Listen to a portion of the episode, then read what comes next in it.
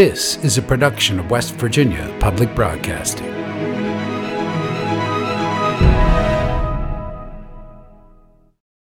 Support for the Legislature Today is provided by West Virginia University, offering education, healthcare, and the opportunity to achieve career success since 1867. Information at go.wvu.edu/forward.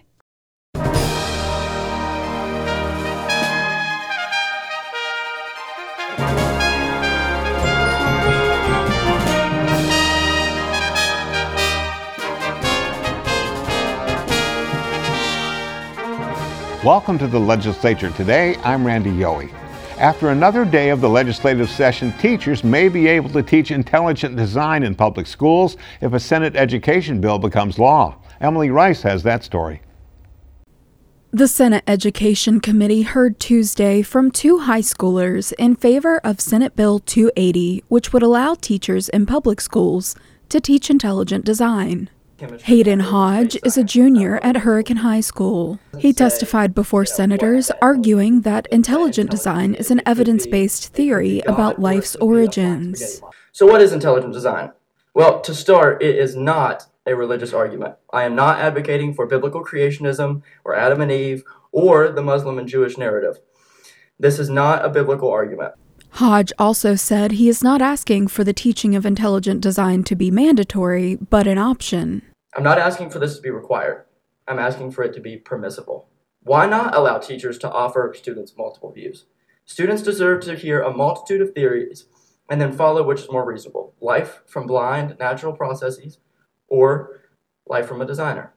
Hodge testified that his science teacher told him recently that he wished he could discuss intelligent design in the classroom. Senator David Stover, a Republican from Wyoming County, said that as a previous teacher himself, it disturbed him that teachers felt they couldn't have discussions with their students. I have a question. Are you telling me that your teacher is honestly afraid of repercussions if one of you simply said, "Is it possible?" The second student to testify before lawmakers, Hunter Bernard, another junior from Hurricane High School, answered Senator Stover's question. Yes, sir. I asked my microbiology teacher where the first cell came from, and he could tell that I was probing in that direction, and he was clear that we can't talk about that option of a designer. Senator Charles Trump, a Republican from Morgan County, addressed the committee. He said his concerns about last year's version of the bill had been resolved by the committee substitute. As the chair may remember, I had some heartburn last year over the similar bill that we considered, and ended up deciding that I would have to vote against it. This committee substitute has addressed the concerns I had last year, and I'm happy to say that I am and was just now able to support. All committee members voted in favor of reporting the committee substitute for Senate Bill 280 to the full Senate floor with the recommendation that it do pass. For the Legislature Today, I'm Emily Rice in Charleston. Two resolutions were once again introduced in the House today. The first would directly affect our state-elected constitutional officers. The other gives powers usually reserved for the legislature to the people. House Joint Resolution 15 would amend the state constitution to prevent any person from serving in the office of Secretary of State, State Auditor, Commissioner of Agriculture, Attorney General, or State Treasurer for more than 3 consecutive terms beginning after January 1, 2025. Currently, there is no term limit on these offices. The resolution's sponsor, Delegate Jeff Foster, a Republican from Putnam County, says, with our changing political and social landscape, this is a proposal that's time has come. I think it's smart to get new blood in there, somebody that can take a new look at it. I know back when it was originally introduced, we'd had constitutional officers that had been there 20 years or more. House Joint Resolution 14 would amend the state constitution to give the people the powers of initiative, referendum, and recall. Delegate Chuck Horst, Republican from Berkeley County, is sponsoring the returning resolution. He says, as with term limits, this resolution's time has come to increase the political decision-making strength of the people of West Virginia. and it is to allow the people to a bit more power. They can recall an elected official if the elected official is not acting appropriately for what the people expected, and would give them the power that by referendum they could collect enough signatures and get a particular issue put on the ballot for the people to decide if the legislature doesn't seem to want to address it. An example of a people's initiative would be the legalization of the recreational use of cannabis. Now, this is something the Democrats on both the House and Senate side are pushing hard for this year.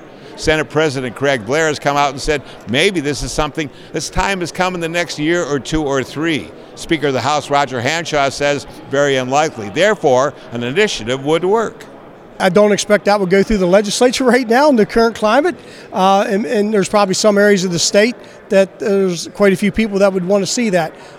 If there was enough people, they could collect the signatures and they could get an issue like that put on the ballot for the people to decide it instead of the legislature doing it. Both resolutions now head to the House Judiciary Committee, where there would be an option to draft a bill. Earlier today, Eric Douglas sat down with Senate President Craig Blair to discuss his goals for the 2024 legislative agenda. Here's that discussion. Welcome to the to our studio at the Capitol, where I'm here with Senate President Craig Blair. I want to state for the record, I appreciate him taking the time to join us on the set today. Thank you, sir. It's a pleasure. I know you're busy. I know there's a lot going on today, so we'll just jump right into it if that's all right with you. Sure. What are your expectations for the session? We're, 5-6 days in officially now. What are your expectations looking forward? The expectations are to keep the momentum going in the state of West Virginia.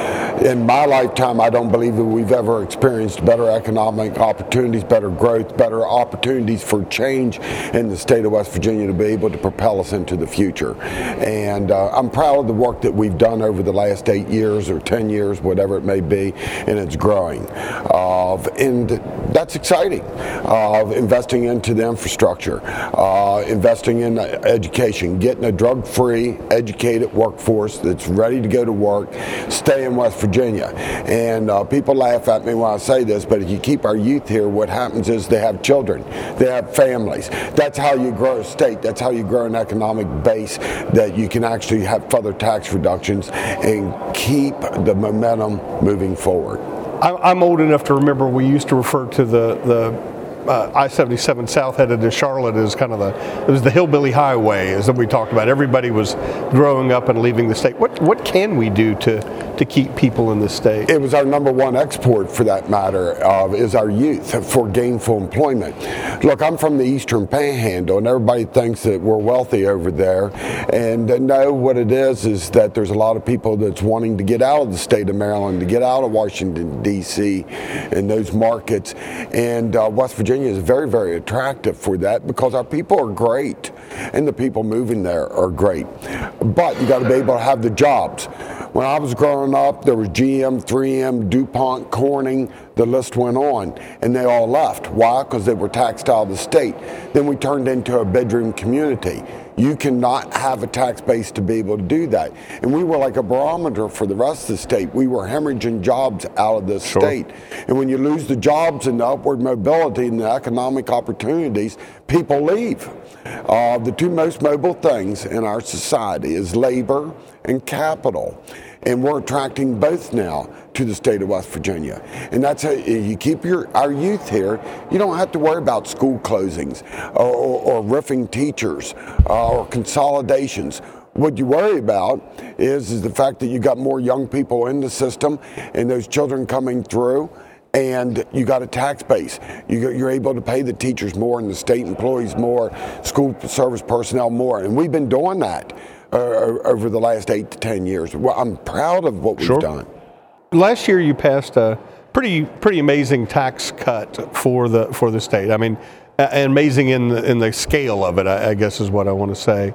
$780 million, I think, was roughly. Has that worked out as you expected? I mean, I know it's only been a year, but are you seeing the fruition of that? Yes, it'll work out. I'm not concerned by that. And I mean, by the way, I was the author of the flatline budget, where 4 years, it was me and the name Eric. Eric Nelson was the finance chairman for the House side, then Eric Householder, and then I've got Eric Householder and Eric Tarr. But by controlling our spending, and this is exactly what the federal government should do, they should actually control the spend and let the revenues grow. And when we did that, that afforded us the opportunity to be able to go in and do the tax reductions. I said that we'd have $600-800 million. We did. Actually, we had $1.8 million. Problem with that is that we were using severance tax. The severance tax made up almost $1 billion of those excess revenues. They're down this year. Right. The production is up, both coal and gas, but the prices are down. The most beautiful part about what we got going on right now is we're really not budgeting the severance tax. I can remember when I was first elected in 2003, where we were underwater, we were cutting in the middle of the year, and they were hoping somebody would win the record Powerball, and they did. But that's no way to run. That's no way to run a state. Run a government, and run a state. We have changed all those dynamics, and then you can see the people's wages are up, the job opportunities. In October, and that's the latest numbers that I have, there was 6,198 people that was drawing an unemployment check. That's a big deal. Out of 1.8 million people, and you've only got 6,100. 6,200. We'll use round numbers, yeah.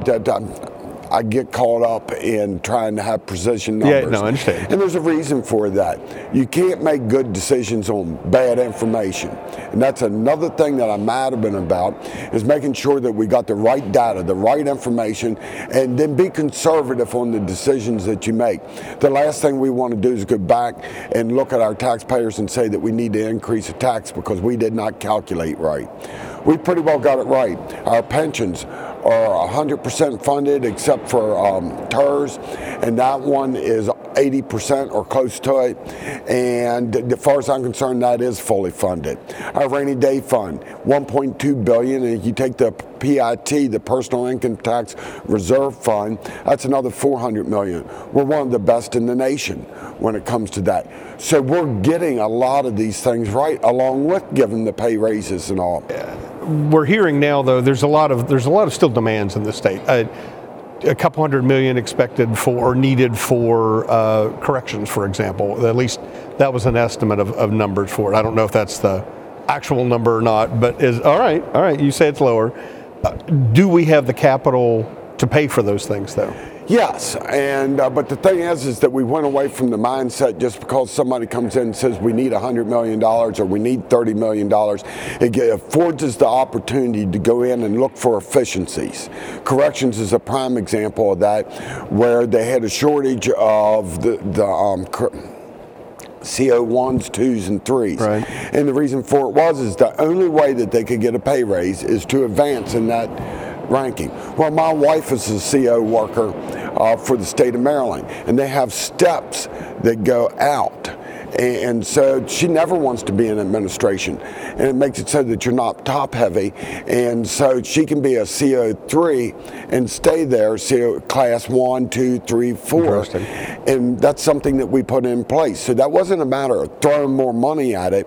It was a matter of managing the people that you've got in the system, because not everybody's made for administration by any means, and lots of people like to be hands-on, working with the clients or the customers, however you want to look at that. So we look at all these opportunities when people come in and say we need money for this, we need money for that we need to take a much deeper dive in and say, how can we do more, do better for less, and the resources. Now, the real trick to that is that there are times that you need to put money into it, and you've got it in your back pocket, so to speak. We will have it in reserve that where we can go in and do the capital improvements, deferred maintenances, where we can invest in ourselves. We are managing the state that way right now, and that pays dividends so that we can do further tax reductions in the future, greater savings, and then investments in ourselves. Speaking of investments in ourselves, you've spoken a couple times recently about public education. In the last few years, there's been a lot of debate about homeschooling and the Hope Scholarship and all of that. But you were talking just recently about the need to invest in our public schools too. I think one of the lines you used at the legislative look ahead was that you wanted our kids to get the same quality of education as Donald Trump's kids when they were in school. You want that elite level of education at the public school level. So how can we do that? How can we get to that level? First of all, we put our public school systems in a competitive environment with the alternative educations. Competition's everything, no matter what it is, whether it's in business, whether it's in education, it makes no difference, or on the sports field. And so we've done all we can for charter schools, home schools, micro schools, Hope Scholarship, you name it. We put that in place. And we've got to be able to monitor it and make sure that that's going to be successful. But now we need to take and turn our eye to a deep dive on the public education, making it so that we want to make our teachers so they got the money and the resources, but we want to make it so they can do their job in the classroom. Most teachers want to do that. But we've got disruptive students in the classroom. We've got students that aren't showing up, but the absenteeism rate is high. The absenteeism rate in some areas is high for the teachers too. And I think everybody watching this show can remember when a substitute teacher come into the classroom, and it was a free-for-all. We've got to be able to change that dynamic where we keep that teacher in that classroom. Then those disruptive students, you remove them from the classroom. Again, I was threatened with Pruntytown a couple times whenever I was younger, and I have to be honest with you, most people don't remember what Pruntytown was, so I must be becoming a dinosaur when it comes to it. You have to be above a certain age in the state to remember that. But it worked. And what we can do is do it in a modern technology now. And if you've got a disrupted student, you take that student out of that classroom so that teacher's not teaching to the lowest common denominator, and then you move that student into where they can get help, where you can have cameras monitoring the behaviors, whatever it may be on that, so that you get an outcome, a better outcome for the disruptive student. But the students that are left behind in the classroom with the teacher will get back to doing what they should be doing, and that is learning, preparing to be in the workforce so that we've got an educated, drug-free workforce in the state of West Virginia. Which is where I'm going next, but I want to ask, I mean, that sounds pretty expensive to me, having places to pull students out of class and the cameras and the teachers to cover them. Are we prepared to spend the money for that? I believe that there's very little expense to do that. You know what's expensive? Leaving that student in the classroom and making it so that you're getting poor outcomes for the education that you wouldn't have had otherwise. That's expensive. Okay, so investing in ourselves on this, and I'm certain that you're in a lot of schools that there are classrooms, there's way to be able to manage this issue. Oh, and even I guess in some counties you would have abandoned schools that could be, if you needed to pull them out completely or... Yeah, and I'm not an expert when it comes to that, but I am pretty good at understanding human behavior. And what we're doing is not working. And doing the same thing, expecting different results is the definition of insanity. And we're away from that. We are wanting to be creative. We want to listen to the teachers and the administrators and see what they've got to say. We are doing that right now. And for the first time in over 60 years, you got a public educator, somebody that's in the classroom that is the education chair in the state of West Virginia, in the state Senate. So you alluded to it a moment ago, but the drug-free workforce. I know you've had a number of successes over the last year or two with big companies coming here, and I have to admit, the first time, or every time I see one of those announcements, my first question is, do we have the human beings to fill those jobs? Do we have people who could take those positions? How do we... And you just said there was only 6,198 people on unemployment. Do we have the warm bodies to fill those jobs? Well, we do for some of the jobs, but not all. And that means that these businesses will attract people from our surrounding states or somewhere, and they'll come and move into the state of West Virginia and become part of our population. And there is absolutely nothing wrong with that when you've got the population is less than what it was in 1950 in this state. Remember, I said the two most mobile things are capital and labor. There is not a better place in this country to work, live, raise a family, and play than the state of West Virginia. Our people are the best. You get a flat tire alongside the road, somebody will stop and help you get back onto the road, get where you're going. That doesn't happen in any other state in the union. You know what? I travel this country a good bit, and the people of West Virginia, and they need to hear this, is that people outside this state think better of us than what we think of ourselves internally. That dynamic will change when you bring in the Nucors, the Procter & Gambles, LGs, and then you give, again, these families the opportunity for upward mobility. Their incomes are growing, but it's a generational thing, but it will work long term for the people of West Virginia. It will pay the dividends, and they're seeing it now. Yeah, I guess the point is there's no quick fix overnight, that this was a long-term project for you. You betcha, and you got to stay the course.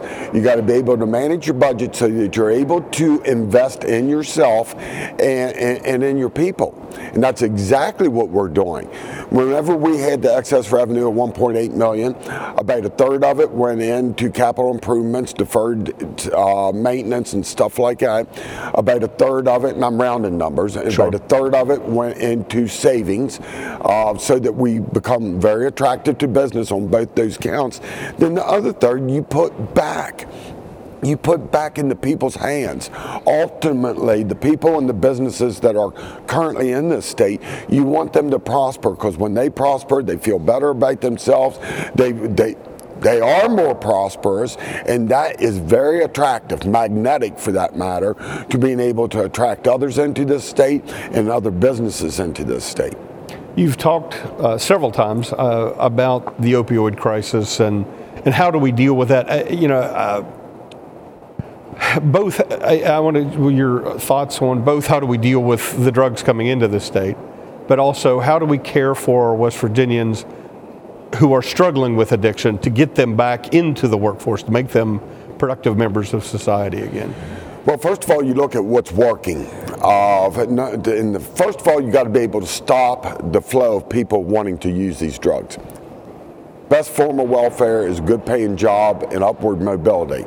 I sound like a broken record, I know, but it truly is part of the recipe to be able to make this work. The next thing is you got to make it so onerous on the drug dealers and all that they don't want to be here.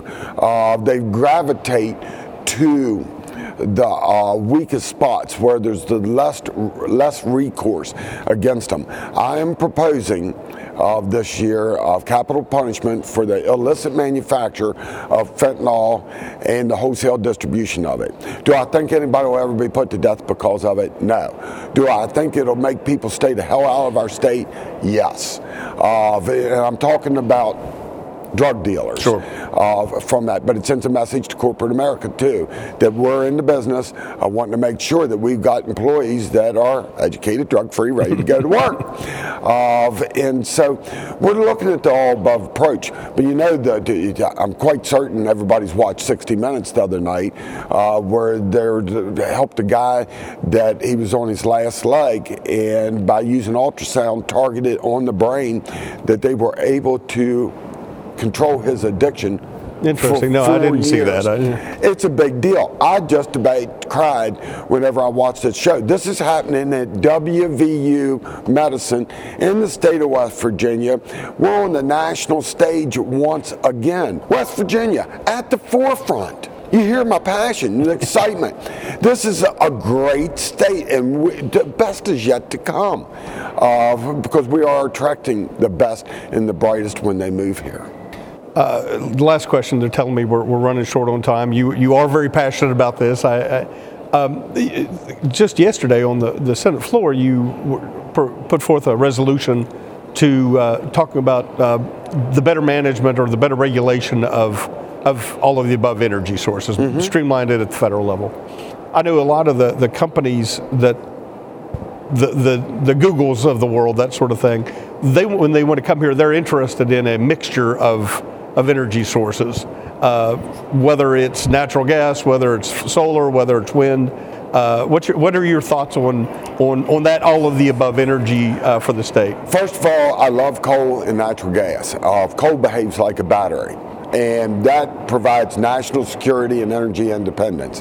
But we got to be an all-of-the-above energy state. The Nucors, the Procter & Gambles, big companies want to have a green footprint. And we can't tell of corporate America or the world that we are going to ignore that aspect of it. So we must be all the above to be able to attract them in. But you know what's more important to them than being a carbon neutral footprint? It is making sure that they can keep their profits up by having no blackouts or brownouts. We have the ability to do all that. We've got a long legacy in this state of being an energy state. We want to continue to be an energy state, and Pleasant's power plant. This is one of the most exciting things. That coal-fired plant was shut down. It's back up. It's burning coal. And then in the next 18 months, it's actually going to be stripping the hydrogen off the coal. We're going to have graphite for batteries. There's a shortage of that worldwide. And we're going to use the hydrogen to make electricity. So we are ahead of the curve again in the state of West Virginia. And we'll be mining 1.5 times the amount of coal as what we were before, and being able to kill two birds with one stone. Doesn't get any better than this. It's so exciting at this point in time for the state of West Virginia. All right. I wish I could be a little less enthusiastic. All right. Thank you, sir. I think they've just told me that I think we ran over time, so I appreciate your time and enjoyed speaking with you today. Well, thank you. I appreciate it. And thank you for spending this time with us. Join us next time and every Monday through Friday at 6 p.m. on The Legislature Today. I'm Randy Yowie. For everyone here at West Virginia Public Broadcasting, thanks for joining us. Have a great evening. Support for The Legislature Today is provided by West Virginia University, offering education, healthcare, and the opportunity to achieve career success since 1867. Information at go.wvu.edu/forward.